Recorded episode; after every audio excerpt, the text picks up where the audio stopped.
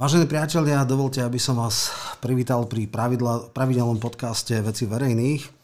A dnes bude náš pravidelný host eh, Pavel Nemec. Vitaj a budeme hovoriť o českých voľbách. Teda ešte raz vitaj. Ahoj a príjemný deň prajem našim poslucháčom. Samozrejme myslíme prvé kolo českých prezidentských volieb, ktoré dopadlo do istej miery troška sprekvapujúco, minimálne v tom zmysle, že ako keby do poslednej chvíli sa hovorilo, že sú traje rovnakí kandidáti. Nakoniec prvá dvojica dosť eh, odbehla od tej tretej eh, kandidátky Nerudovej. Ale poďme pekne chronologicky po poriadku, aby sme skrátka nepovedali, že preskakujeme ten plankton. Asi zo pár slovami treba niečo k ním povedať. Myslím, že ty úplne, že taký veľmi formálny alebo do počtu boli uh, bývalý rektor Zima, Divíš a Hilšer. Uh, čo by si mohol k týmto povedať? Aká bola ich motivácia vôbec kandidovať? Tak um, samozrejme, ja by som povedal, že Marek Hilšer, čo je ako lekár, ten kandidoval vlastne aj minule, minule prezidentské voľby, rovnako ako pa- Pavel Fischer. Tam v podstate ten model tých českých prezidentských volieb, ktoré vlastne teraz boli realizované len tretie v poradí, tie dve predchádzajúce vyhral uradujúci prezident Miloš Zeman, tak e, čo týka priamých volieb, tak e, je tam taká jedna náväznosť na voľby tzv. senátne. A ja to čítam tak, že vlastne títo prvolesci tých, tohto modelu, že urobiť si PR v rámci prezidentskej voľby e, do Senátu a boli úspešní, treba povedať, už v minulých voľbách, pretože obidvaja síce minulé voľby sa zúčastnili, e, neúspeli v tých prezidentských voľbách, ale následne sa dostali do toho Senátu, tak predsa len je to zaujímavé. PR v rámci prezidentskej voľby, je to sledovaná, zúčastňuješ sa rôznych diskusí a mediálny priestor máš poskytnutý, takže myslím si, že podobný model bude aj tento rok rok, možno sa to rozšíri o ďalších ľudí, ktorí z tejto zostavičky budú mať tú ambíciu kandidovať do toho Senátu a predpokladám, že aj pán Pavel Fischer a Marek Hilšner to zopakujú. Lebo dostali celkom dobre, e, no, by som no, povedal, výsledky z hľadiska uh, počtu. Pri Hilšerovi by som nepovedal, on má milých voľbách 8-8, teraz mal 2 niečo, čiže toto naozaj bol skoro až debakel v tom zmysle, že ak toto malo posilniť jeho postavenie, tak to ani náhodou neposilnilo. Padol aj Fischer, ale to bola taká ešte dôstojná poražka, tam mal cez 10 niečo. Čiže tam sa práve hovorilo, že e, dostal sa do Senátu, ale nijak nezažiaril. Jednoducho Hilšer urobil asi dosť veľkú botu, preto lebo toto mu asi až tak nepom... Ten dobrý ako imič z toho, taký bol zámer, ale ten zámer nevyšiel. Čo sa týka Fischera, tam áno, samozrejme je šéf zahraničného výboru, posil si to také štátnické správanie, e, má istý vplyv, lebo podporil prezidenta výrazne, hej, predsa len tých 6,5% je niečo. Takže e, myslím si, že e, pre Hilšera to bola teda veľmi ako nešťastná vec. Čo sa týka Diviša, no tak podnikateľ skúsil všetko, chcel ísť do toho, je to športový komentátor bývalý. E, Asi 20 veľkú... rokov myslím, že robil športiaka, áno, športiaka áno. v televízii. Dokonca aj kolegovia hovoria, že budeme si hovoriť krstným menom, však sme sedeli v jednej redakcii. Takže ako fajn, oveľa úspešnejší bol teda v biznise. Ale úspech v biznise v žiadnom prípade neznamená úspech aj v politike. Skôr je to výnimočné. No a o Zimovi tam nehovoriac, niekto, kto si myslel, že je raz rektor a že keď ho všetci teda zdravia a v akademických kruhoch má nejaké, nejakú pozíciu, že to už aj stačí na na prezidentský úrad, tak toto určite nie, to bol naozaj debakel. Tak on bol rektor teda Karlovej Karlovky, univerzity, Karlovky. treba povedať, takže to není len taká, ja by viem. som povedal ako pani Nerudová. Ale samo ale to nestačí. Ne, nestačí to a musím si jednu, povedať, jednu vec povedať, že z hľadiska toho, jak ja vnímam tých ľudí, ktorí majú nejaké to akademické vzdelanie, že to samo o sebe to vzdelanie nestačí na to, aby si oslovoval tých ľudí. Proste ten politik alebo človek, ktorý má záujem sa prezentovať verejne, musí mať aj troška iné veci v sebe, z hľadiska osobnostnej výbavy, ako samotné vzdelanie. A musím povedať, že pán e, Tomáš Zima bol veľmi fádny vo vyjadreniach a vlastne nepriniesol ani žiadnu nejakú tému, ani nebol výrazný z hľadiska nejakého iného formy správania alebo retoriky, dynamickosti retoriky a tak ďalej aj v tých diskusiách. Takže dostal len 30 tisíc hlasov, čo je veľmi máličko z hľadiska tých prezidentských volieb, keď povieme, že vlastne e, v českých, v českých voľbách sa jednalo o 8 miliónov 300 tisíc voličov v Českej republike a účasť dneska v tejto prvej voľbe, teda v predchádzajúci víkend, bola rekordná, bolo 68% ľudí, takže to ešte nikdy nebola taká vysoká účasť ani v prvom kole. Takže treba povedať, že je to veľmi maličko hlasov a keď sme hovorili o tom športiakovi, tak Marek Hilšner dostal dostal 142 tisíc hlasov, pardon, uh, uh, áno, Karel Diviš dostal 75 tisíc hlasov a Marek Hilšner, doktor, uh, senátor, dostal 142 tisíc hlasov a Pavel Fischer dostal 376 tisíc hlasov. Čiže to som mi hovorili, ty si hovoril, že nie je to až toľko, aby to bolo možno na druhé zvolenie v senátorských voľbách, ale ja si myslím, že je to nejaký slušný základ, aby nejako tie senátorské voľby skúsili a po prípade sa po prípade nich uspeli. To, že skúsia je v poriadku, ale vieš, tam máš jeden okrsok a keď v celom Česku mal niekto 140 tisíc, tak v tom jednom okrsku to teda nebude, Boh vie čo. Áno, to neviem, ak sú rozložené tie hlasy, to je pravda. Je to v Prahe, je to v Prahe a e, takto, ten základný rozdiel je v tom, že on sa síce dostal, mimochodom traja sa dostali, aj, aj e, teda finalista minuloročný, teda v minulých voľbách, d, d, d, no, teraz je podpredseda Senátu eh, Fischer, chemik, to je jedno, napadne. Má traja bývalí neúspešní prezidentskí kandidáti sa stali senátormi, a dokonca v prvom kole niektorí. Ale čo je podstatné, kým Fischer si udržiava všeobecné povedomie, chodí do debát, je viditeľný, počuteľný, tak naozaj Hilšer nejakým spôsobom v... Drahoš, Drahoš je takisto e, senátor, tak. A ten je dokonca finalista. Mimochodom rovnako nevýrazný, nepočuteľný, neviditeľný ako Hilšer. Ale vráťme sa k tomu. Fischer takisto padol z desiatich na nejakých 6, ale jednoducho to bola taká, že čestná porážka. Pre Hilšera, neviem, keď ale hovoríme o nejakej že novej kariére, tak si myslím, že má veľmi dobre nakročené Nerudová. Ak sa rozhodne kandidovať do Senátu, tak si myslím, že šanca, že bude zvolená je veľmi, veľmi vysoká. Otázka je, či teda bude chcieť ďalej fungovať v verejnom priestore alebo nie, ale to troška preskakujeme. Poďme do tej Ja sa ešte vrátim k tomu Pavlovi Fischerovi, ako ešte pre našich poslucháčov, len aby sme mali také ucelené ten pohľad, tak Pavel Fischer to je taký človek, ktorý ešte je taký dedič alebo taký dinosaurus toho Havlového obdobia, takzvaný Havloid, takže on troška ťaží. A musím povedať, že to, že vlastne uh, už nejakým spôsobom, predsa len to je 30 rokov, toto obdobie, a už vyrastá nová generácia, pre ktorú toto není až taký veľký odkaz, aby bol, by som povedal, predajný v rámci volieb, tak si myslím, že Pavel Fischer postupne už odchádza. Pokiaľ neúspel by v tých senátorských voľbách, tak predpokladám, že už ďalšie prezidentské voľby nebude absolvovať.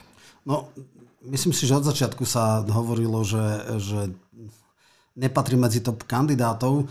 On bol niekedy v, na prezidentskej kancelárii u Havla ako na zahraničnom odbore, bol potom veľvyslanec, čo má nejaké skúsenosti. Nesporne je kvalifikovaný, nesporne vie, o čom to je.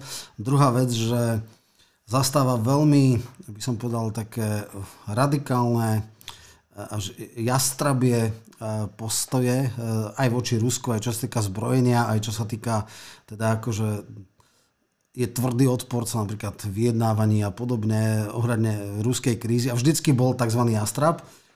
Druhá vec je, že pri nejakých e, kultúrnych otázkach alebo kultúrnych vojnách je ako keby konzervatívny, čo práve spôsobuje, že nejak mladú generáciu nemôže osloviť, na rozdiel Nerudovej, ktorá teda toto presne dá. Ale ešte preskočme jedného ďalšieho takého antisystémového politika a to je Jaroslav Bašta, bývalý sociálny demokrat, veľvyslanec v Moskve, minister pre spravodajské služby, tuším chvíľku aj minister vnútra a eh, jeden z trojice sociálnych demokratov, ktorí sú dneska v SPD. Eh, on zjavne cieľil na antisystémových voličov. Mňa osobne strašne vyrušilo, tá jeho super prezidentská debata, kde verejne sa prihlásil k tomu, že bude hrubým spôsobom ignorovať ústavný systém a vládu s podporou mieni, neviem ako odvolať. Čo jasne povedalo, že on ide z témov konfliktu, nakoniec išiel pod úroveň SPD. SPD má cca 10, on mal 4 niečo, 4,5. Takže to fakt nebolo veľká sláva. Ako vnímaš tohto, to, ako nasadenie vôbec takéhoto typu? Tak Jaroslav Bašta by som povedal, že bol sociálny demokrat takého zemanovského razenia a vlastne e, tým, že odišiel do SPD Tomia Okamura. Tomio Okamura je taký jemný antisystém v Českej republike, má také tie svoje uh, témy, ktoré pertraktuje už aj v tom mainstreame, teda už dosť často nasadzovaný, lebo samozrejme spolu s nutím áno tvorí opozíciu parlamentnú v Českej republike, takže ten mediálny priestor má dostatočný. Jaroslav Bašta, ale treba povedať úplne otvorene, okrem tej svojej kariéry, ktorú mal, ako si hovorí aj v diplomácii bol, eh, čiže bol to súčasť určitých technológií moci, aj má teda tie skúsenosti ale už má troška za zenitom z hľadiska veku a bolo to aj veľmi vidno v tých diskusiách, bol taký somnolentný, spavý, nevýrazný, tematicky nevedel dobre reagovať, nebol pohotový, jednoducho už tam ten vek je vidno, aj e, myslím si, že z hľadiska nejakých kognitívnych schopností na nové témy ponímať, okrem toho, čo zažil z tej empirie, to tam často dával, ale už tie nové témy nejakým spôsobom nevedel, nevedel poňať ale dostal 250 tisíc hlasov. Otázka, čo s tým spraví do budúcna. Či teda pôjde do toho Senátu skúsiť, ako Tommy Okamura na tlačovke povedal, že uh, buduje nové osobnosti, čo je také troška úsmevné. 70 Áno, 70 ako nová osobnosť, ale dobre však, ako treba predávať tieto kádre, aj tie staršie. Takže ja si myslím, že zrejme ho bude nominovať do toho Senátu, tak uvidíme, ako dopadne. Ale z hľadiska prezidentskej voľby, myslím si, že to bol, ak nebudeme pejoratívny veľmi, bol to taký plankton, taký, taký, taká molekula. V rámci súťaže molekúl uh, si obsadil čestné 5. miesto. No, tam chcem ešte dodať zo pár takých poznámok. Uh, on 20 rokov bol mimo politiky, on niekedy okolo 2002 skončil, takže on ho tak reinkarnovali, potom ho našli po dlhom, dlhom čase. A druhá vec je, že on je na polovici podpory SPD. Ehm, Babiš sa naopak chválil tým, že získalo 500 tisíc hlasov viac ako áno. Čiže on išiel nad úroveň eh, svojej strany, išiel hlboko pod úroveň. Ehm, čo sa týka tretia vec, v senátnych voľbách nemá áno ani jedného senátora. Tam funguje dvojkolová voľba, čiže ja si myslím, že ísť môže, ale zvolený nebude. Uh, takže uh, toto akože nedáva veľkú Ale šancu. Tomi Okamura ho prezentoval na svoje tlačovke ano, ako víťaza s veľkým povedať. potleskom. Čiže Čo mal vieš... povedať? Jasné, ako pozor. Ktorý z kandidátov povedal, bol to úplný debakel, nemal som do toho ísť, bolo to úplne že strašné. Taký jemný náznak, že jemnej sebareflexie bol u Diviša, že keby som aspoň nad tým Hilšerom bol, no akože som troška sklamaný, e, takisto... Tak je to športia, ktorý má zmysel pred fair play. Hej, aj, aj teda, pravdu povedz, Hilšer tiež povedal, z 8-8 išiel na 2,5, že teda nebude nahrať, ale v podhradí, no čo už mal povedať, hej? Ale ako e, rozhodne... E, povedať, že Bašta urobil úspech, tak to je ale že ťažko pritiahnuté za vlasy a je to taká, že povinná e, taká hej, hurá retorika, ale myslím si, že ak si sadnú v kľude nad tým, tak si povedia, že zase až také veľká osobnosť to nie je. Viem, prečo išiel Bašta, lebo nechcel ísť Okamura, lebo samozrejme bolo by jasné, že zase by neprešiel a že by možno Boh vie, aký výsledok urobil. Skrátka nemalo to zmysel, tak chcel tam dať niekoho takého akože ktorý by mal aj nejaké skúsenosti, veľvyslanec a tak ďalej. Nie je vám veľa ľudí, ktorí mali nejakú exekutívnu činnosť e, alebo skúsenosť. Hlavne v SPD není tak veľa tak, takýchto no, no, ľudí. SPD, no však presne, Áno. v SPD hovorím, lebo to sú všetko mimo, tak v tomto zmysle v poriadku. V podstate treba povedať, že za to SPD vlastne okrem Tomi a Okamure, ja nie, neviem. No nie, Fiala, keby išiel, ten je úplne v pohode. Šéf poslaneckého klubu vie vyjadrovať, chodí do debát, uh, má toto, dokonca boli také špekulácie, keď sa obsadzovali posty pod predsedou e, poslaneckej snemovne, že keby nekandidoval Okamura, ale Fiala, že tá šanca, že by bol zvolený je väčší. Ja si myslím, že Fiala by urobil lepší výsledok. Dobre, ale mediálne, mediálne percentá, vôbec percentá strany SPD tvorí Tomi Okamura. Však Na určite, tom sa asi zhodneme. Určite, to určite. Takže on vlastne, keď bude budovať nejaké mediálne nezávislejšie osobnosti alebo známejšie nielen pod jeho, by som povedal, krídlami, čo sú, tak v poriadku. Ale zatiaľ myslím si, že on tam jednoznačne ako... Ešte, ešte jedna vec. Veľa veľakrát sa vysmievali doslova, alebo tá ironické poznámky dávali, lebo Bašta prezentoval sa tak, že, je, že bude aktivistický prezident. No ale hneď konštatovali, že ale veľmi aktivistický poslanec nie ste, že on v, tom, e, v tej poslaneckej snemovni akože žiadna hviezda, ani retorická, ani nejaká, čiže tak nejak akože dobrí znalci vedeli, že taký tam je, ale to je asi tak všetko, takže e, tam je aj otázka, dobre, troška chápem, prečo ho postavili, ale ja som hlboko osobne presvedčený, že očakávania boli podstatne väčšie než realita. Jasné, ešte k tomu Baštovi no. dokončím, no. že uh, osobne si myslím, že také tie retorické prejavy z jeho strany, ktoré nesúvisia s tými kompetenciami prezidenta, boli troška možno aj z poradného zboru marketerského SPD, ktorý vlastne povedal, že týmto upúta aj keď povieš úplný nezmysel, ale aspoň sa o tom ano. bude píša, písať a bude to vlastne medializované a zasa získaš nejaký mediálny priestor. A negatívna reklama je reklama, to veď to poznáš. Takže ja si myslím, že um, nemyslím si, že to by bolo také, že by nevedel, že tie kompetencie prezidenta na to nesiahajú, ale hovoril to v zmysle nejakých marketingových, poradenských vecí. To je možné, ale to som ho práve pýtali, že či tomu e, akože dal do programu, alebo ho podporil, alebo tá, ho na to naviedol, aby takto vystupoval Okamura. A že keď bol mladší, takže mu uvalí, že, že on nie je žiadna figurka a podobne. Takže dobre, nemôže to priznať, ale je pravdepodobné, že to mohlo takto byť. Ja už len poslednú vec. Uh, Chcel som troška vylepšiť jeho obraz, vieš. No, ako koho? No z našej diskusie. Nejak to nevyšlo, ja jasné, hej, no bohužiaľ. Dobre, e, čo je vtipné je, že on má teda dizidentskú minulosť, je tuším aj signatár charty. Je, je signatár. Áno, áno.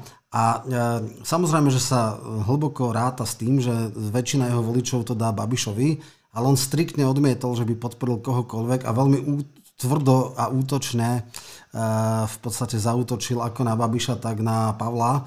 Takže samozrejme, že väčšina e, jeho voličov, ak pôjde do druhého kola, tak to dá Babišovi, ale rozhodne tam nebude žiadna verejná, e, verejné odporúčanie Áno, taká... áno, ale nechal by som tam ešte dvierka otvorené, nie od zo strany Jaroslava Babiša, ale z, ba, Baštu, aj z jeho úst, úst ale, ale zo strany Tomia Okamura, pretože má tam ešte nejaké jednanie s pánom Foldinom, Babi... Foldinom, Foldinom poťažmo z kampane pána Babiša a je ešte možné, že keď to neurobí osobne Jaroslav Bašta tú podporu, tak možno strana SPD by podporila vo forme e, druhého kola pána Jasné. Babiša. Takže ako necháme to ešte otvorené. To môžeme, len to bude asi ťažko rozchytávať, lebo on verejne povedal, tak bude to také nekorektné voči Baštovi a troška aj zbytočné, preto lebo koho, keď už budú chcieť chodiť, e, voliť, no tak koho asi, asi Pavla podporovať nebudú. Poďme k takej najväčšej, ani že prekvapenia, ale najdiskutovanejšej postave, ktorá najprv bola akože supernová, chvíľu bola aj na prvom mieste a potom teda padla s veľkým, veľkým e, odstupom na to tretie, to je Danuša Nerudová. Keď si hovoril, že to bol rektor Karlovky, tak Mendelová nemá taký vehlas, ale napriek tomu robila neporovnateľne lepší výsledok, asi 28 krát lepší, lebo 0,5% a 14 ale nepovieme, že by to bol, aby som povedal, aby sme to našim slovenským poslucháčom priblížili, že vlastne mm, Mendelová univerzita je také Sládkovičovo alebo Skalica. To, nie, to, nie, to, to nie. nebudeme hovoriť to takýmto spôsobom, ale bolo tam určite Asi narč... ako UMBčka, také niečo. Ale bolo tam určité narčenie smerom k pani Nerudovej, že vlastne sa 25 tisíc až 30 tisíc eur sa dá táto škola celkom bezstarostne vyštudovať na čo sa ona nevedela nejakým spôsobom brániť, zareagoval do toho dosť neskoro. Treba povedať, že tú diskusiu smerom k týmto veciam otvoril pán prezident Zeman v jednom svojom vyjadrení a potom sa toho ujala, ujala tlač a samozrejme aj e, protivníci to nejakým spôsobom to rozmazávali a je to jeden z faktorov, prečo pani Nerudová začala, začala klesať, ale nie je to jediný faktor. Určite mi niečo k tomu povieš. Ja ešte poviem smerom, aby som nadhodil ja teraz tému. E, sú prieskumy verejnej mienky. To už je dlhodobý problém nielen v Českej republike, ale aj v Slovenskej republike. Treba povedať, že prieskumy verejnej mienky, ktoré sa robia v súbere tisíc ľudí, sa zdajú byť nedostatočne presné a povedal by som, že majú už takú screeningovú hodnotu nejakých 65%. Pomaly mi to prípada validita testov voči covidu, ako bola robená. To znamená, že naozaj sa dajú cez tieto prieskumy odhadovať len hrubé trendy a nie, by som povedal, reálne výsledky. Lebo tam naozaj, ja som si kompar- comparoval tie výsledky, alebo e, respektíve e, jednu mediálnu agentúru sa volá, že Kantar, tá robí hlavne výhradne pre ČT, Českú televíziu verejnoprávnu a táto, táto uvádzala až 22% v určitom modele pre pani Danušo Nerudovu a Petrovi Pavlovi, ktorého favorizovala, dávala 27,5% a 26,5% dávala pánovi Babišovi a nadhodnotila aj všetkých ostatných Ausgrechte, čiže aj pán Pavel Fischer mal 8%, Jaroslav Bašta 7%, Marek Hilšner 3,5% a Jozef Stredula, to je človek, ktorý odstúpil, bývalý odborár, taký sociálny demokrat by som povedal, ten mal nejaké 3 celé. No, takže tie výsledky, ktoré boli reálne, volené a tieto z hľadiska tej kantarovskej štúdii, ktorá bola robená na 1265 respondentoch, by som povedal, že sa veľmi zásadne líšila aj čo týka výťazov volie, pretože uh, Petr Pavel dostal v konečnom sumáre 35 v podstate Andrej Babiš 34%, celé 99, to bol kúsok za ním. 2% rozdiel. Áno, áno. A potom e, pani e, Daruše Nerudová dostala 14%. Hej. Takže to boli dramatické veľké rozdiely a myslím si, že e, nebolo to len týmto jedným, touto jednou vecou. Musím povedať, že aj v Českej republike, to je môj názor, teraz z hľadiska analytického myslenia nejakého, že e, aj na Slovensku to vidíme, že určite tie progresívne prúdy, tá, tá radikálna lavica sa proste v týchto štátoch nadhodnocuje. Je reálny politický výtlak, je iný, zásadne iný, ako, sa, e, ako má mediálny priestor, ako sú témy, ktoré oni forsírujú v mediálnom priestore a ako sú prieskumy verejnej mienky tohto screeningového typu na tých tisíc respondentov, čo sa robia na Slovensku, aj v Českej republike a treba povedať aj v ostatných štátoch v rámci Strednej Európe. Tá metodika prieskumná v západnej Európe je, je už, by som povedal, nie screeningová, Robí sa väčšinou inými, inými metodikami, najmodernejšie sú tie sociálne siete. Samozrejme, to sú iné balíky peňazí, ale treba povedať, že niečo iné, keď robíš screening cez algoritmy z krajiny, ktorá má 8,3 milióna voličov a ty robíš raster 7,6 milióna, hej? tí, čo sú na sociálnych sieťach, ako keď robíš tisíc ľudí. Tam uh, treba si spomenúť, dobre si pripomenul Středulu, lebo Středula sa vzdal kandidatúry paradoxne v prospech Nerudovej. A, a, nejak zvlášť to nepomohlo, to je prvá vec. Druhá vec bolo extrémne e, prekvapivé, lebo Středuda bol v istej fáze dokonca kandidátom Zemana ako odborársky boss, ako šéf konfederácie.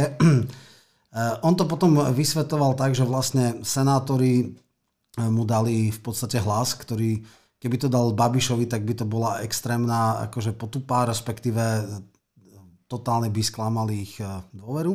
A samozrejme veľmi, veľmi pre mňa atypický a neočakávané a hrubo sa vymedzil voči teda dvom kandidátom, e, tak e, z takých hrubo antikomunistických pozícií, že rozhodne nemieni podporiť niekoho, kto bol rozviečík a komunista a naopak ešte dokonca komunista aj štebák čo od ľavicového alebo da sociálno-demokratického kandidáta nie je až také e, typické, ale samozrejme Česi majú úplne inú mieru antikomunizmu ako na Slovensku. To by asi na Slovensku nejaký odborár nepovedal, že niekto, keď bol 30 rok, pred 30 rokmi komunista, tak to už je no-go. Uh, problém je v tom, že keď si že ľavica, tak, no tak Nerudová verejne povedala, že vždy volila pravicu a aj vtedy, ako keď bola tá super debata, povedala, že volila spolu, teda ods a tak. Čiže Povedať, že ona je nejaká ľavičiarka ekonomická, je asi určite nie. Ona je liberálka. A čo je pre mňa zaujímavé, ona dokázala extrémnym spôsobom zmobilizovať mládež. To je naozaj akože e, pravdepodobne najviac pirátskych voličov volilo Danušu Narudovú. Keď sme si zobrali volebný štáb, to bolo všetko pod 30 a takže 20 niečo plus. Akože naozaj mládež ako skandovala úplne, že toto lenže. Uh, Presne to, e, ona mala veľký rozbeh a ona chytila e, teda tých voličov e, mladé, ako treba si povedať, aké hlavné leitmotívy jednotlivých kandidátov. Tak ten prvý, Pavel hovorí o stabilite, o tom, že ideme do ťažkých časov, že treba ja by som ešte, Roman, no, ak môžem, tú Nerudovu dokončil a no potom no to, môžeme, to, potom to, môžeme, môžeme sa, ja, ja sa k nej vrátim. Ano, to ja, dobre, chcem, dobre. ja chcem povedať, eh, dať ju do kontrastu s tými dvoma úspešnými. Hej? Čiže preto zadefinujeme ich stratégiu, ako ho chceli osloviť a koho sa podarilo osloviť Nerudovej. Takže ju ešte určite ne, ne od, eh, teda neprebiehame od nej. Takže Pavel išiel na stratégiu treba si povedať, že osloval staršiu generáciu viac, teda ľudí ja neviem, nad 40, 45, e, ťažká doba, vojna, e, líder, ktorý rozumie obrane, e, kľudný človek, ktorý sa akože krízový manažer, nebojí sa veci, vie veci riešiť s chladnou hlavou.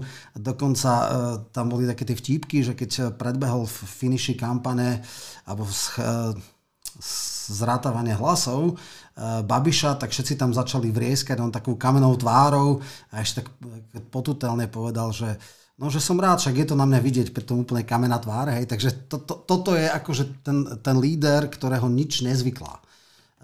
Samozrejme, Babiš takisto fungoval, prebral absolútnu väčšinu Zemanových voličov, to znamená istoty, pomáhame ľuďom a tak ďalej. Samozrejme, že necielila mládež, asi v jeho elektoráte má ľudia do 35, do 40 akože mizivé percento. A práve Danoša Nerudová hovorila, že to je politička novej generácie. Ona hovorila nové prístupy, e, takisto s tými pohľaviami, že teda neexistuje len dve, ale viac. Čiže áno, ako ona strašne to nemala ráda, že Slovensk- Česká Čaputová, ale vlastne veľa veľmi podobných liniek, ktoré tam dávali, ale presne to, čo ju... Ona, pozor, bol jeden prieskum, kde bola na prvom mieste. Dokonca boli predikcie, že v prípade, ak by sa dostala s Pavlom, tak ona to vyhrá. E, tam išlo o to dostať sa do druhého kola. Takto to bolo urobené. A potom urobila jednu fatálnu chybu, keď sa vyťahli tie kauzy z Mendelovej univerzity, predávanie diplomov, plagiátorstvo a tak ďalej, tak robila mŕtvého chrobáka. Miesto toho, aby išla do informačnej ofenzívy. Miesto toho jej povedala, uh, toto sú veci, ktoré išli mimo mňa. Uh, v podstate bola tam jedna taká neskôr daná vec, že ja som vždycky, Pavel, keď čokoľvek sa urobilo v armáde, ja som za to bral zodpovednosť. Lenže ona povedala, armáda má úplne iné postupy ako akademické pôdy. Tam je jednoducho samozpráva. Tam nemôže rektor urobiť čokoľvek, pretože samozrejme má akademický senát, má tam vedeckú radu, sú, je, sú tam kolektívne orgány. To nie je tak, že univerzita nie je monokratický orgán. Hej? Áno, Roman, a ona povedala, že ona o ničom nevedela. No, a teraz je jasné, to, vieš, jasné. ty ako človek Potom z akademického neskôr, prostredia, áno. je to uveriteľná argumentácia. Uh, o ničom som nevedela takéto, ne, vieš, v rámci tých jasné. všetkých orgánov, ktoré si hovoril, neexistuje, to aby taký bola... nejaký šum tam nevznikol, jasné. vieš, Roman. Jasné. Tak, nie je to uveriteľné, čo hovorila, hej? Ne, keby od začiatku toto začala riešiť, tak samozrejme, že, že, by to, že by to malo akože nejakým spôsobom mohla ako komunikačne hrať, ale ona mesiac nerobila nič. A kto mlčí, ten svedčí. To znamená, že toto nezvládla a vtedy začal prudký pokles. A vtedy, o, nikdy to už potom bola, dostala sa do defenzívy a vlastne od začiatku roka bolo jasné, že už favoritka nie je, vypadla z prvej trojice a e, sama povedala, že to bola ťažká frustrácia, lebo ona čakala, že 20 dá, mala nakoniec 14. To znamená, že e, tam sa ukázalo, ako je to veľmi krehká vec a že e, v podstate nezvládla, jej tým nezvládol krízový, krízovú komunikáciu. Plus samozrejme, ako áno, e, ona má šancu byť, povedzme, určite senátorkou. Keby chcela ísť do politiky, má šancu. Otázka je, že kde, lebo robiť nejaký klon pirátov nemá zmysel. Ale tento segment liberálny je pre ňu v pohode nemalo logiku, že středula, ktorý má absolútnu väčšinu, by som povedal, uh, teda ako odborár ľavicov orientovaných a konzervatívnych voličov, tak si myslím, že jej, z, jej, z jeho rezervoára tých 3% sa k nej veľa nedostalo a vôbec to nebolo vidieť. Takže toto je, naj, by som povedal, najväčšie zlíhanie uh, volieb, že z favoritky sa stala s veľkým odstupom tretia. Súhlasím s tým, čo si hovoril Dáši Nerudovej, teda dohodíme sa na to, že to bola liberálny prúd. Tak. Aj keď musím povedať, že na tej európskej úrovni, ktorého som my súčasťou tých európskych štátov, takéto stanoviska, tí, tí, tie liberálne zastavuje socialisti. A v kultúrnych vlastne, otázkach. V kultúrnych otázkach to tak je. Tak. A čo sa týka Dáši Nerudovej, tak jednoznačne pretraktovala tie progresivistické témy a jednoznačne aj smerom k tej cieľovej skupine. Preto má toľko tých mladých ľudí v týchto intenciách. Ona proste podporovala, aj keď Česká republika v rámci tej salamovej metódy sú troška inde s legislatívnymi úpravami, lebo tam majú akceptované legislatívne upravené registrované partnerstva a ten verejný diskurs, na rozdiel od Slovenska, kde ešte aj tomuto bránime, e, celkom by som povedal, v rámci salovej metódy vlastne kladieme prekažku hneď od začiatku, aby to bol vlastne koniec začiatku legislatívne, ale v Českej republike majú registrované partnerstva, čiže u nich je verejný diskurs smerom k tomu, aby sa povolili manželstva, áno, a potom sa ešte do tej adopcie detí. A toto vlastne ona v tej prezidentskej kampani forsírovala jednoznačne podporovala. Rovnako ako uh, chcela ratifikáciu istambulského dohovoru, to znamená indokrinovať um, do legislatívy genderovú ideológiu, terminológiu genderovej ideológie. To znamená, že tie viaceré pohľavia, nie len binárne, čo hovoria konzervatívci a všetko na to navedzujúce prúdy, to znamená, že existujú len dve pohľavia, muž a žena a je to na základe genetickej informácie chromozonálnej a oni vlastne hovoria, že sú tzv. nebinárne osoby a rozvíjajú tú genderovú ideológiu na základe pocitovej báze. To znamená, že tí ľudia sa cítia a treba to nejakým Jasne. spôsobom zapísať. Áno? Takže toto pani Nerudová presadzovala, že ako prezidentka, ale natvrdo. Potom smerom aj k vlastne to, že tie, tie, tá tranzícia tých osôb vlastne by nebolo to chirurgické riešenie, proste kopec takýchto kultúrno-etických otázok smerom k tomu radikálnemu progresivitizmu, voči ktorému sa tu vyhraňujeme, tak vlastne toto pani Dáša Nerudová presadzovala. A veľmi by som povedal e, takým e, ostentatívnym spôsobom. Musím povedať, že aj na slovenskej strane naše sufražetky, eh, pani Vašariová, pani, pani Radičová sa tiež nejakým spôsobom vyjadri, že by ju bolili a podporovali. To znamená, ehm, je to taký ten prepojenie aj k smerom k nám, eh, na tieto, na tieto skupiny politické a názorové. Treba povedať, že pani Dašu Nerudovú podporovala finančná skupina Penta. Danušu, Danušu. Danušu, pardon, Danušu Nerudovú podporovala finančná skupina Penta, ktorá síce má iné akvizície ako zdravotnícke v Českej republike, ale má tam svoje akvizície. Jasné. Čiže je tam aj určitý spôsob lobizmu a musím povedať, že Penta všeobecne podporuje tieto liberálne veci. Vidíme aj na Slovensku, okrem toho, že si vždy nájde niekoho, kto má na zdravotníctvo vplyv. Takže, takže je to také signifikantné.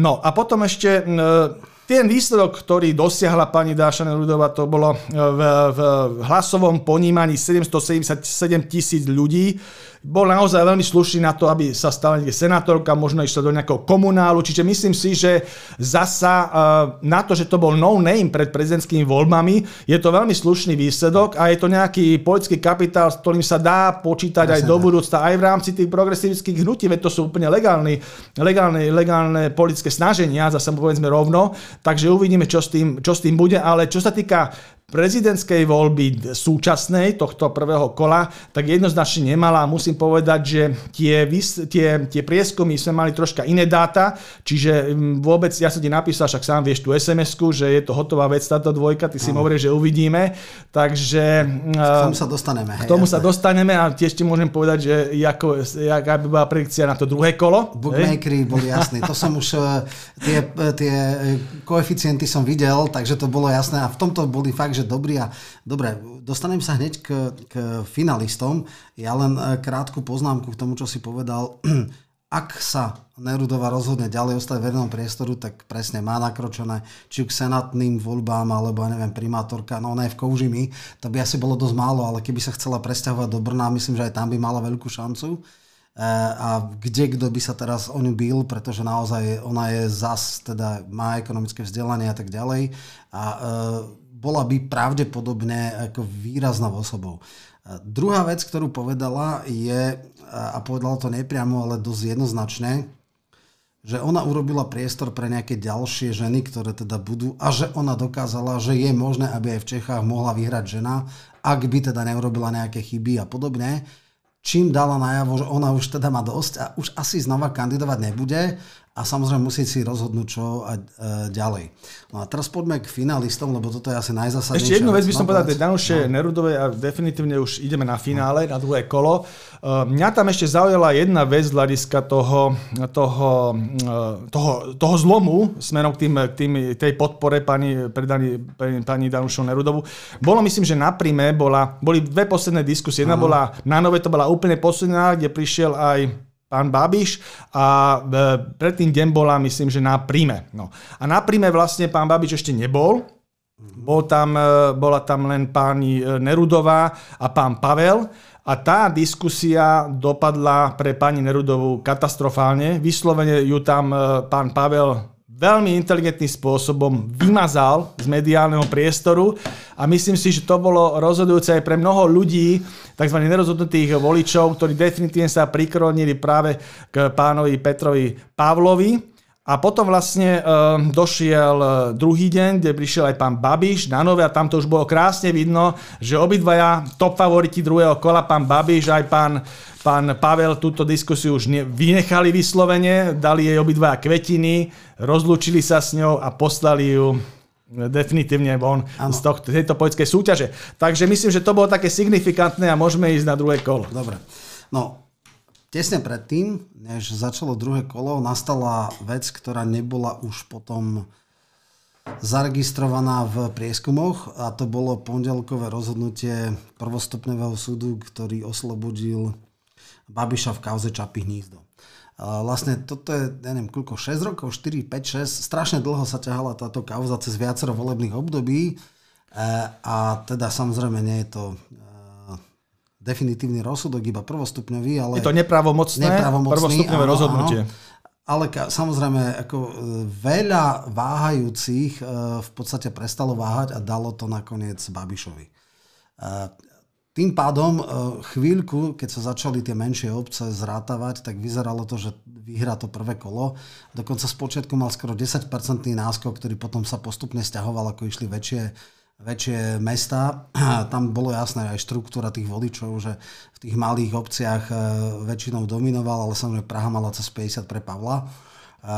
Ako podľa teba toto rozhodnutie, koľko percent e, pomohlo Babišovi a malo to zásadný, zásadný vplyv na ten výsledok? V zmysle, že, že to bolo tak tesné? Ja si myslím, že vplyv to na ten výsledok určite nejaký malo. Nemyslím si, že zásadný, ale hlavne si myslím, že veľký vplyv to malo na psychiku Andreja Babiša, Proste to bolo extrémne vidno, to uvoľnenie z neho, čo spadlo.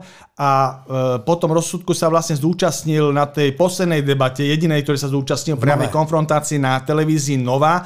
A tam bolo vidno, že táto téma skončila, pretože tam nikto nejakým spôsobom na to nezautočil. Každý rešpektoval rozhodnutie, prvostupňové rozhodnutie súdu.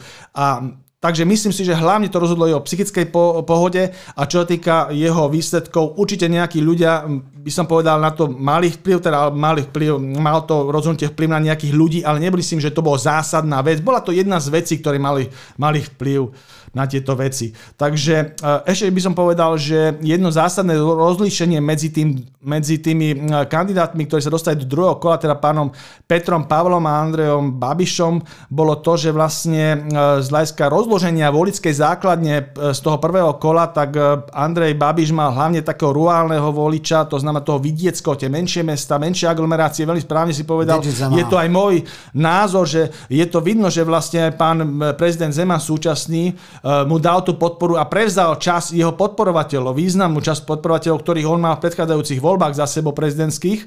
A zasa naopak Peter Pavel sa opiera hlavne o väčšie, väčšie mestské celky, Prahu a samozrejme tieto krajské a okresné, okresné mesta. No, ten základný problém, však volebná mapa bola jasná, e, tam e, sever, teda Ústecký kraj, Eh, alebo teda Liberecký kraj, Praha a potom dolu Kladno, ne Kladno, ale tam akože až do južných Čiech a všetko ostatné mal vlastne eh, Babiš, Or, eh, Moravu a všetky tie okrajové oblasti. V krajských mestách pardon, vyhral pán Babiš len v Ústi nad Labem tak, tak, a v Ostrave. Tak. No. Mimochodom je veľmi zaujímavé, že hejtman Moravskosleského kraja a primátor Eh, Ostravy verejne deklarovali, a to sú anoisti, jeden je Macura, druhý je Vondrák, eh, verejne deklarovali, že budú voliť aj v prvom, aj v druhom kole Pavla. Čiže to je také, a jeden je dokonca podpredseda áno. Takže to sú tiež také ako bizarnosti a práve v tej Morave, ale dobre. Každé voľby majú svoje bizarnosti. Áno, áno, áno. To, Tým sú aj zaujímavé. Však toto. No, Každopádne, teraz poďme si povedať, že zatiaľ je to to, čo, čo si hovoril, že plichta pol na pol, tam sú mikroskopické rozdiely, ale Zásadná vec je rezervoár hlasov pre druhé kolo. Teda traja odstupivší kandidáti už verejne deklarovali podporu Pavlovi, ako si hovoril Danuša 770 tisíc, uh, Fischer 350 alebo tak nejak Áno. a nejakých 150 Hilšer. Áno. Spolu to je cca 1 milión 300 tisíc, ešte viacej. Hej? Ešte viacej ako 1 400, ale dobre. Keď len 60% z nich uh, vypočuje uh, toto volanie, a ostatní e, nepôjdu voliť, alebo v malej miere 10% a tak ďalej pôjdu voliť, tak to vyzerá veľmi biedne. Čo sa týka Baštu, logicky jeho voliči by mali skôr voliť Babiša, ale on teda verejne vyzval, že nebude a nepodporuje nikoho. Povedzme, že ešte menej ako 60% z jeho voličov pôjde a on už nemá veľmi skade chytať ten, ten elektorát do druhého kola že všetky predikcie jasne hovoria, aj ty si vravel, ja som to tiež videl, že bookmakery to tam hovoria, že to je hotová vec. Hej? Akože tam ako vôbec neriešia. Tuším, neviem, že, že videl som, že, že mm, v podstate ešte by som doplnil aj Tomáš Zima, nejak, nikoho nejakým spôsobom. Áno, ale tiež sa nevyjadruje, že niekoho podporí. Je to marginálka, má 30 tisíc hlasov. Hej. A je má pre doplnenie. Ja, jasné. On je ale šéf konzília pri Zemanovi, tak skôr sa dal zase z akademickej pôdy. Dobre, je to ne- nerelevantný politik, Áno. ťažko povedať, uh, ale akože má problém. Uh, čo je podstatné? Akú šancu má, uh, koľko je teraz uh, v bookmakeri dávajú na Pavla? 1,15, 1,30, tak nejak. A tuším, že, že Babiš má nejak okolo 5. Čiže to, to úplne jednoznačne ukáže, kto je super favoritom druhého kola otázka znie, akým, čo vlastne môže robiť Babišov tým. A tam je to úplne jednoznačné. Jediná jeho šanca je masívnym spôsobom demobilizovať, aby čo najviac ľudí nešlo voliť a je úplne jasné, akou kartou budú hrať už to vytiahol aj hneď e, na tej tlačovke, kde na jednej strane mu zagratuloval, na druhej strane tam ho brutálne zdisoval, že je to absolútne nechutné, ak Praha, pravicová Praha zvolila komunistu, predseda strany, e, komunistického rozviečika a že jediný taký v Európe je Putin, ako to je akože brutálna kanonáda. Aj teda Pavel povedal, že rukavice idú dolu a teraz ide, že brutálna kampaň. Ehm, otázka znie, myslí si, že takáto akože hrubozrná kampaň a takáto veľmi tvrdá má šancu vymazať tých cca 1 300 tisíc alebo 1 400 tisíc, čo je rezervoár, z ktorých môže rásť? No hlavne si myslím, že tieto kampane sa projektujú s tými tými pozadmi, marketérmi a tak ďalej, ktorí nejakým spôsobom čítajú tú hru proti hráča, proti, proti kandidáta a, a samozrejme rešpektujú danosti a e, možnosti svojho kandidáta a nás to nastavujú vlastne mediálne vystúpenia, tematicky a tak ďalej. E, treba povedať, že je to troška pitoreskné, lebo naozaj dneska došlo k takej situácii, že v Českej republiky vlastne sa zúčastňujú po 32 rokoch od komunizmu, po 33 troch, rokoch, troch od komunizmu vlastne bývali komunisti, obidvaja, nemajú si čo vyčítať. A ešte so spravodajskou minulosťou. Áno, majú obidvaja spravodajskú minulosť, každý troška inú, takže je to veľmi zvláštne a zaujímavé, by som povedal, keď nejaký kandidát ešte a tí marketéri mu takúto vec dávajú do popredia, pretože nemajú si naozaj navzájom tejto veci čo vyčítať. Treba povedať pre našich poslucháčov, že keď ste boli príslušníkom komunistickej strany medzi rokmi 1970 a 1989, tak ste museli súhlasiť s normalizáciou a so vstupom sovietských vojsk na územie včerajšieho Československa. Bratská, a tam, pomoc, bratská, bratská pomoc, tam bola vyslovene formulácia bratská pomoc a k tomu musel každý komunista podpis dať, že takýmto spôsobom to prebehlo. O tom boli previerkové komisie v roku 1970, kde boli či rôzni... Pozor, troška, aby sme boli presnejší, toto bolo v 70 rokoch, keď boli previerkové komisie. Pavel je 62 ročník, vstupoval do strany niekedy v 87. 8. Akože myslím, že vtedy to už, vtedy previerkové komisie neboli. A vtedy, neboli previerkové komisie, vtedy... ale keď si vstupoval do strany, si musel byť vysporianý s náboženskou otázkou a takisto aj tieto veci tam dávali. To... No, ne, nebolo to ale formou takou, že vyložené ako aktívne musel toto povedať. Neviem, či už v tom 87. toto vôbec riešili. To už bolo jasné. Bolo poučené z krizového vývoja. To sa mi zdá taká troška akože nadpráca hovoriť, že každý to musel krvou podpísať. Myslím si, že vtedy No, musel si toto... súhlasiť, lebo však inak, inakým spôsobom sa nevedel no, dostať cez tú normalizáciu. Čiže on musel súhlasiť ten, ktorý vstupoval do strany. To už bola perestrojka, to už boli, aj už sa začalo také akože prvé platonické, nechcem teraz robiť advokáta diaboli, ale keď toto použiješ také niečo, že verejne si musel deklarovať a neviem Nie, čo. podpisovali, oni to podpisovali. Oni Aha. to podpisovali, takže vlastne normálne si dostal e v rámci kandidátke a podpisoval hej, si to. Takže uh, takýmto spôsobom to prebiehalo. A ďalšia vec je, že tie spravodajské okolnosti boli u každého rôzne.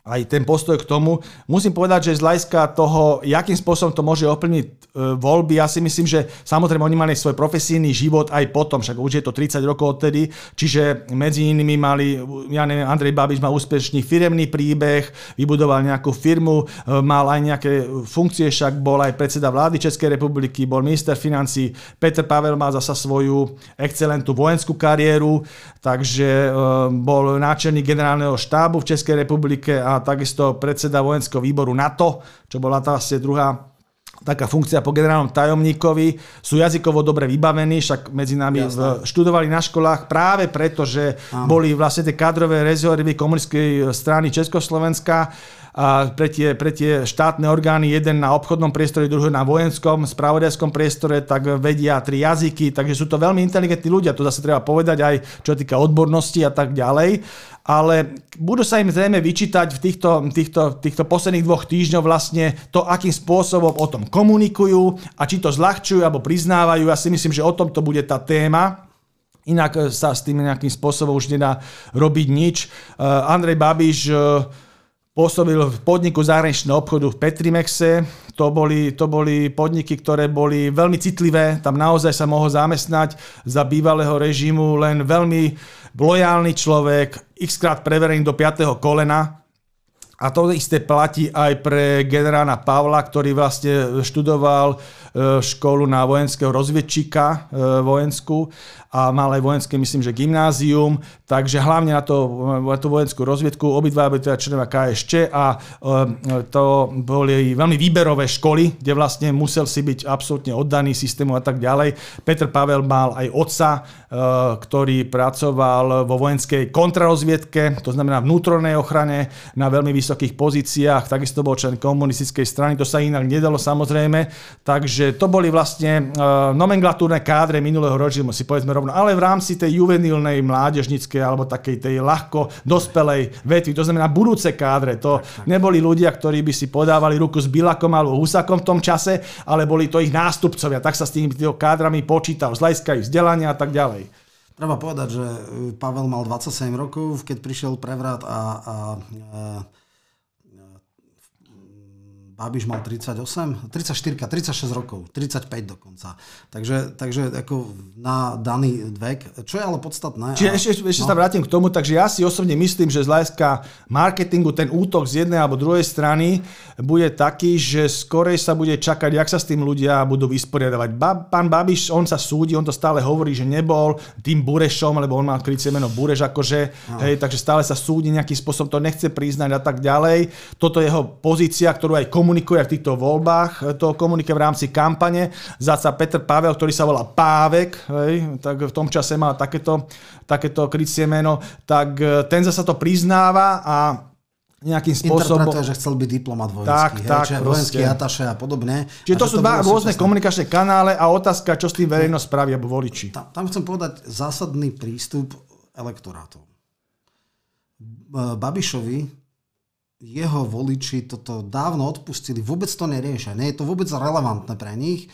E, do istej miery aj tie naťahovačky so slovenským UPN, že vlastne e, nie je tam vymazaný preto, lebo ústavný súd povedal, že sa žaluje na inou, že má ministerstvo vnútra, nie UPN a on tam akože vyhral tie spory a že tí ľudia si vraj fiktívne písali tie, tie stretnutia s ním a tak ďalej. Skrátka, pre mňa aj troška zbytočné toto rieši, ale dobre, ide touto cestou, hovorí, že teda dobre na Slovensku je takto evidovaný, ale tak ako voliči kašľú na čapy hnízdo a prijali jeho vyjadrenie, neriešia to, tí jeho kor voliči to nemajú problém.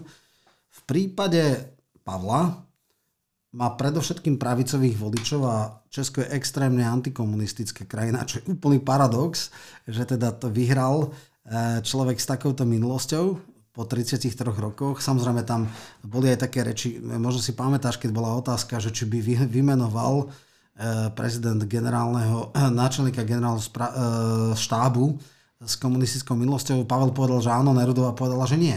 Hej, takže tam sa tiež ukazuje, akože ten, že ona je už nová generácia. Čo je podstatné? Logika tvrdej konfrontačnej kampane, ktorá bude živiť narratív, že to bol vojenský rozviečík, môže do istej miery u voličov Pavla zafungovať, pretože tí sú oveľa kritickejší. Voliči Babiša mu zobrali všetko. Hej, ako všetko prijali, neriešia to, tieto argumenty nemajú pre nich žiadnu relevanciu. Problém je v inom. Problém je, či a do akej miery ten rast e, alebo tá demobilizácia Pavlových voličov po tomto hnojomete a naopak veľmi malá mobilizácia Babišových, on už nemá kde brať. On môže zobrať niečo povedzme z, z baštových voličov a napriek tomu, že ne, ne, ho nepodporili a potom z nevoličov, ktorí z nejakého dôvodu si povedia, že pôjdu do druhého kola, aj keď v prvom nešli. E, ale naozaj tam je veľký otáznik, že či tých 1 300 tisíc potenciálu vôbec dokáže eliminovať touto demobilizačnou kampanou, lebo o to bude. E, ty si vravel, ak máš presne tie, tie bookmakerovia, aké dali koeficienty, že oni si to nejakým spôsobom zrátali a tam to vychádza podľa mňa úplne jednoznačne. 1,20 má, alebo 1,25? Tú predikciu by som povedal úplne na záver, keď uzavrieme dobre, túto, dobre. túto vec, aby sme to ešte hey, rozobrali z hľadiska takých tých eh, no. náznakov. Ja, ja som si všimol, že vlastne to, čo urobil pán Babiš na tej tlačovke, kedy vlastne boli prezentované výsledky prvého kola, bolo jednoznačne odštartovanie útočnej kampane voči Petrovi Pavlovi, ofenzívnej, pretože vie, že on ináč nemá šancu. Hej, to jediné, čo mohli spraviť. A Petr Pavel, treba povedať, že tiež sa nejakým spôsobom eh, nepripravoval na prezidentskú kampaň eh, dva mesiace. On sa pripravoval cyklicky 4 roky. A má dosť finančných prostriedkov, za ním sú podnikatelia a finančné skupiny rovnako ako z Agrofert, ktorý je vlastne sám, Babiš predseda, má to si v zverejneckom fonde, ale stále nejakým spôsobom má na to dosah. A čo sa týka čo sa týka uh, formy vedenia kampane, uh, zrejme uh, tí spin doktori a marketingové typy za Petrom Pavlom veľmi dobre vedeli, aký typ je a Andrej Babiš, veľmi dobre ho prečítali. Sú rovnako špičkoví a myslím, že sú lepší ešte ako Andreja Babiša. A e, proste dali presný antagonistický typ človeka na Andreja Babiša. A veľmi dobre ešte sa ten antagonistický typ hodí, hodí k tej funkcii, pretože prezidentská funkcia není o emóciách, je to o rozvahe, tak to vyplýva a jednoznačne v tomto Peter Pavel má aj svoje určite individuálne predikcie, ktoré vlastne marketeri musia čítať, ktorí vlastne nejakým spôsobom pripravujú kampaň pre konkrétnu osobu, na konkrétnu funkciu. A ďalšia vec, že veľmi dobre narábajú aj s tým anglickým humorom, ktorý vlastne on má v sebe prirodzene. Rozvíjajú tie komunikačné, eh, by som povedal, udičky v tých jednotlivých prezentáciách. On veľmi striktne sa vyjadrujú, veľmi málo, ale keď niečo povie, tak to má, to má svoju, svoju vtipnosť svoju gradáciu. Veľmi krásne to bolo vidno aj v tom priamo strete pani Nerudovou. A veľmi pekne to je vidno aj z priamo. Predpokladám, že bude asi jedna debata iba, nebude to viacej rozvíjať. Není záujem z obidvoch strán.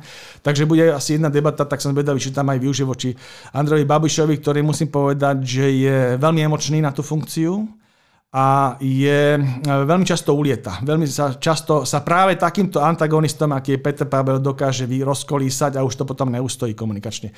Takže myslím si, že uh, aj toto je veľká vec, čo potom uzavrieme definitívne v tom našom nejaké predikcie, ak to dopadne a myslím si, že uh, Andrej Babič ešte stáva okrem tejto antikampane, lebo on treba povedať, že využíva všetky tie portfólia, ktoré sa dajú. Teraz napríklad chce zorganizovať mierovú konferenciu v Prahe čo samozrejme vieme, že Česká republika v týchto ingerenciách z hľadiska riešenia ukrajinsko-ruského konfliktu je úplne marginálna, je záležitosť. Nemá na to zásadný vplyv. Nie je neutrálna, ako napríklad Turecko. Turecko to hrá na, oboch, na obe strany. A Turecko je najväčším sprostredkovateľom všetky dohody napríklad medzi ombudsmanmi a tak sa robia na pôde Turecka, ktoré hrá na obe strany. E, Česká republika extrémne jednostranná. Nikdy nebýva mierová konferencia na pôde nie e, neutrálnej krajiny.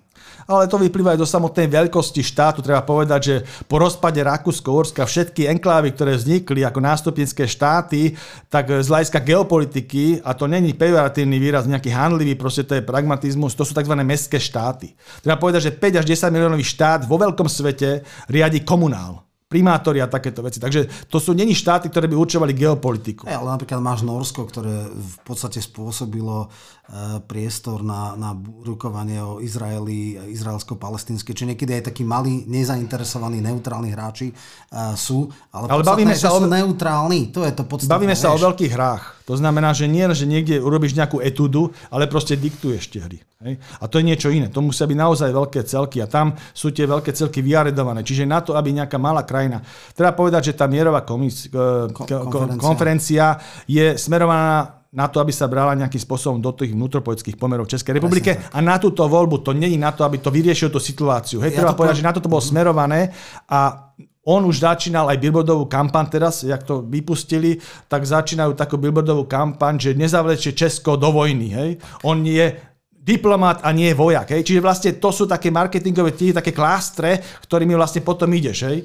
Takže to je, by som povedal, tá ofenzívna kampaň a toto je ďalší odtien tej ofenzívnej kampane. Okrem toho, že si bol rozviečikom, ešte ideme aj za to, že ja som zamier a ty si vojak a tak ďalej. Takže takýmto spôsobom to má vystavané. Čiže vidno, že nad tým uvažovali.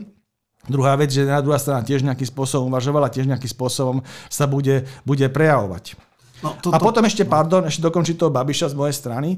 V podstate ešte tam rozbieha ďalšiu vec, že vlastne navezuje na tie funkcie, že vlastne predáva skúsenosť. Už není, akože nie, nie som politikom, ale som politikom a mám skúsenosti, mám kontakty. To bude ďalší klaster tzv. Um, pozitívnej kampane smerom zo strany Andreja Babiša a tam sa prezentuje aj tým stretnutím s, s pánom Macronom, to musím povedať, že troška je ekonomický lobizmus. Však to vieš, že teraz sa hrá o dostavbu Dukovan, kde vlastne sú v ingerencii aj Francúzi, sú tam aj Korejci a sú tam aj kanadsko-americká firma Westinghouse. Westinghouse. Takže proste ako Westinghouse. Takže vlastne e, je to aj taká, že e, by som povedal, zo stretnutia s pánom Babišom, eventuálne pri jeho nejakým spôsobom úspechu by mala, by som povedal, profit aj druhá strana, ktorá ja, v tom ja, Paríži príjmala. Jasné.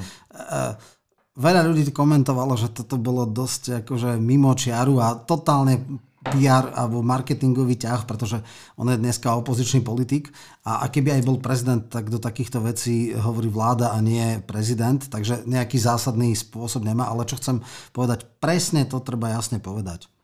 Mierová konferencia v Čechách je nerealistická a je to čiste a čiste hrá na e, teda voličov, ktorí nechcú e, vojnu predlžovať, ktorí sú zamier. Čiže presne on si akože urobil štruktúru svojich voličov a hrá to na nich. Pre mňa je to akože dosť problematické, pretože ja nie som rád, keď zo mňa niekto robí hlupáka a viem, že to nerealistické, že jednoducho to je blav. Uh, a, ale pri voličov ako vyťahne túto retoriku, áno, Pavel chce tam uh, ladovať nové a nové typy zbraní a, a dávať nové a nové pôžičky a garancie a neviem čo všetko a ja chcem to ukončiť. Čiže tam je úplne jednoznačné. Pritom Babiš treba povedať, že keď bol teda exekutívnych funkciách, tak vždycky bol proatlantický a proeurópsky a pronatoidný, čo teraz vyložené, ako toto vidím ja, nevidia to jeho voliči. Dobre, poďme teda túto tému uzavrime tou predikciou. Povedz teda, ako to e, vidia bookmakery a na základe akých analýz, alebo dobre, ja ešte poviem jednu vec. Keď som pozeral, mm, tuším včera bolo na príjme taká analýza, kde, teraz neviem, či to bol STEM, ale nejaká agentúra, ktorá hodinu a pol predtým, než predbehol v hlasoch Babiša Pavel už to o pol štvrtej avizovala, že to takto bude. Oni to nejak napočítali podľa nejakých dynamických modelov a oni hodinu a pol pred, pred príjmaním povedali, že nakoniec to vyhrá to prvé kolo Pavel. Napriek tomu, že teda začínal s 10-percentným týmto. Čiže boli veľmi a tam boli presne uh, tie pomery, ako sa budú presúvať hlasy podľa nejakých predikčných modelov, ktoré majú akože najpresnejšie. Tam samozrejme im to jasne ukázalo, že uh, vysokým favoritom druhého kola je Pavel. Čo hovoria bookmakery? No, takže ako ja by som povedal, že budúcim prezidentom Českej republiky sa stane Petr Pavel a nebude to tesný rozdiel. Ja mám odhady, že to bude okolo 10% rozdiel v tom druhom kole. Takto presne to vyrátali ten predikčný model, tam 45 ku 55. Eh, jediná vec, ktorá to teoreticky spochybňuje, že na rozdiel Slovenska v Čechách vyhrával výraznejší kandidát, vždy v konfrontácii e, kníže Schwarzenberg a Zeman to bol Zeman, Drahoš kontra Zeman to bol Zeman. Teda ten, čo oveľa viac polarizoval, ten, čo bol starší a tak, teraz by toto znamenalo ako keby zmenu tejto paradigmy. Uvidíme, ale je fakt, že čísla hovoria o tom a áno, aj bookmakery dali úplne iné e, v podstate e, koeficienty pri týchto... týchto... My, sme, my sme videli, Roman, ja som aj minulé voľby toto prezentoval mediálne, a vtedy bola také očakávanie, že pán Drahoš Áno. je favoritom a tak ďalej, ale opak bol pravdou, aj sme to povedali, že vlastne favoritom je Zeman, aj sme očakávali jeho víťazstvo, aj to potvrdil. A treba povedať, že kto by čakal podobný scenár v týchto voľbách, tak mu poviem jednu vec. Pán Babiš není pán Zeman, a pán Petr Pavel není pán Drahoš. Tak. A tým som povedal všetko. Jasné. Dobre, poďme k poslednej takej otázke. Sme tesne pred referendum v sobotu 21. bude, takže využívam e, túto možnosť, aby si dal nejaké svoje krátke posolstvo k tomu, že ako sa k tomu postavíš. Jasné, ako ja som pôvodne hovoril aj je to taká vec, že pôvodne to bolo stranická záležitosť, kde vlastne, keď to Robert Fico rozbiehal, tak to bolo vlastne na mobilizáciu elektorátu, aby nejakým spôsobom mali mali o čom rozprávať, stretávali sa cez prázdniny, keď zbrali tie podpisy na, tie, na to referendum a podporovali sa a tak ďalej. Má to svoje rácio, ale samozrejme niekam inám to postúpilo, to treba rešpektovať. Všetko má svoj vývoj. Prešlo to rešeršom pani prezidentky, jedna otázka vypadla, ostala otázka, súhlasíte s tým, že predčasné skončenie volebného obdobia Národnej rady je možné ukončiť referendum alebo uznesením Národnej rady, a to zmenou ústavy Slovenskej republiky? Otáznik. Uznesenie znamená 76 poslancov, stačí na to, aby sa vyhlasili predčasné voľby parlamentom. Keď sa budeme čisto technológiou moci na toto, tak je to vec, ktorá naozaj stojí za to, aby sa podporila. Pretože keď niekto má problémy, že to je vec, ktorú nejakí poslanci z tohto sociálneho tábora vyzberali a tak ďalej, to už je irrelevantné, keď toto ide ako v rámci celospoločenskej témy, lebo to už je celospoločenská téma. Referendum, ktoré bolo schválené, podpísané, vyhlásené, zaplatené. Je to celospoločenská téma a takto je to aj výzva pre mainstream, majú o tom informovať. Pretože ináč, ak o tom neinformujú, čo sa teraz deje, to ticho je strašné, tak sa nebáme o nejakej normálnej informovanosti, čo majú mediálny priestor robiť, ale o stranickej tlači. Nemôžu robiť takéto veci. Proste musí sa o tom informovať. O tom, akým spôsobom, kedy to bude, to znamená 21. januára 2023 od 7. do 22. to znamená túto sobotu a o čom to bude. A mohli nejakú diskusiu, nejaký článok, proste nejaké PR tomu spraviť. Je to celospoločenská vec, to už není stranická vec. To jednoznačne treba povedať. A čo sa týka toho, keď niekto má problém, že to robia smeráci. Toto není o vláde Smeru, to není o vláde Olana, to není o vláde Mečiara, to není o vláde Zurindu. To je o tej možnosti, že keď sa vám nepáčia nejaká gorila a išli ste na námestia a boli ste bezbraní voči tej vládnej moci, keď sa vám nepáčia nejaká vražda novinára, išli ste na námestia a boli ste bezbraní voči tej vládnej moci, nevedeli ste nejakým spôsobom vyvolať predčasné voľby a nie ste mali zákonnú možnosť keď sa vám nepáčila pandemické opatrenie súčasnej vlády alebo ich ekonomické veci ohľadom e, energetickej krízy, akým spôsobom sa vyjadrujú, tak všetko to je o tom, že môžete zorganizovať, keby dostatočný počet podpisov, e, keď sa toto samozrejme schváli, hej, táto možnosť zákonne vám umožňuje, že kedykoľvek v budúcnosti budúcnosti, keď bude nejaký problém z hľadiska riadenia štátu súčasným establishmentom alebo budúcim establishmentom, tak máte možnosť zozberať dostatočný počet v, ohlasov, aby ste to referendum mohli zorganizovať. A keď príde 2, 50% plus jeden hlas, to znamená tam obrovské kvórum, ktoré samé o sebe je ochranou, aby sa to nezneužívalo, to znamená okolo 2,3 milióna voličov by muselo dojsť a tá masa by rozhodla o tom, že budú predčasné voľby, tak proste máte tu možnosť, že sa nechodíte všelijaké plaziť po tých námestiach a tak ďalej. A naopak, takýmto jednoduchým zákonným spôsobom využijete to, čo je v ústave, že všetká moc štáte patrí ľudu a patrí to pre budúcnosť. A ja si myslím, že tento štát to potrebuje, aby sme takúto dikciu tam mali. A takisto si myslím, a je to krásne vidno aj teraz, že tých 90 hlasov je veľa, stačí 76, keď sa nevie, keď sa tam politikáči, keď sa tam dohaduje, zbera sa nejaká menšina, nie že naprieč politickými stranami, ale po jednotlivcoch. Toto je parlamentná demokracia, keď sa po jednotlivcoch zberá na nejaký zberený hárok 76 ľudí bez nejakého proste mírnych zdírnych, náhodne zloženie, to není demokracia toto. A hlavne nie parlamentná demokracia, ktorú máme v ústave. Keď niekto stratí väčšinu, tak má ísť do predčasných volieb. Má si znova rozdať karty, pýtať Dobre. si svoj mandát. Takže, Takže odporúčam ma... zúčastniť tak. sa a ja sa zúčastním toho Dobre. referenda. Dobre, ja takisto ešte sa budeme tento týždeň tomuto venovať, ale posolstvo bolo jasné aj zdokumentované.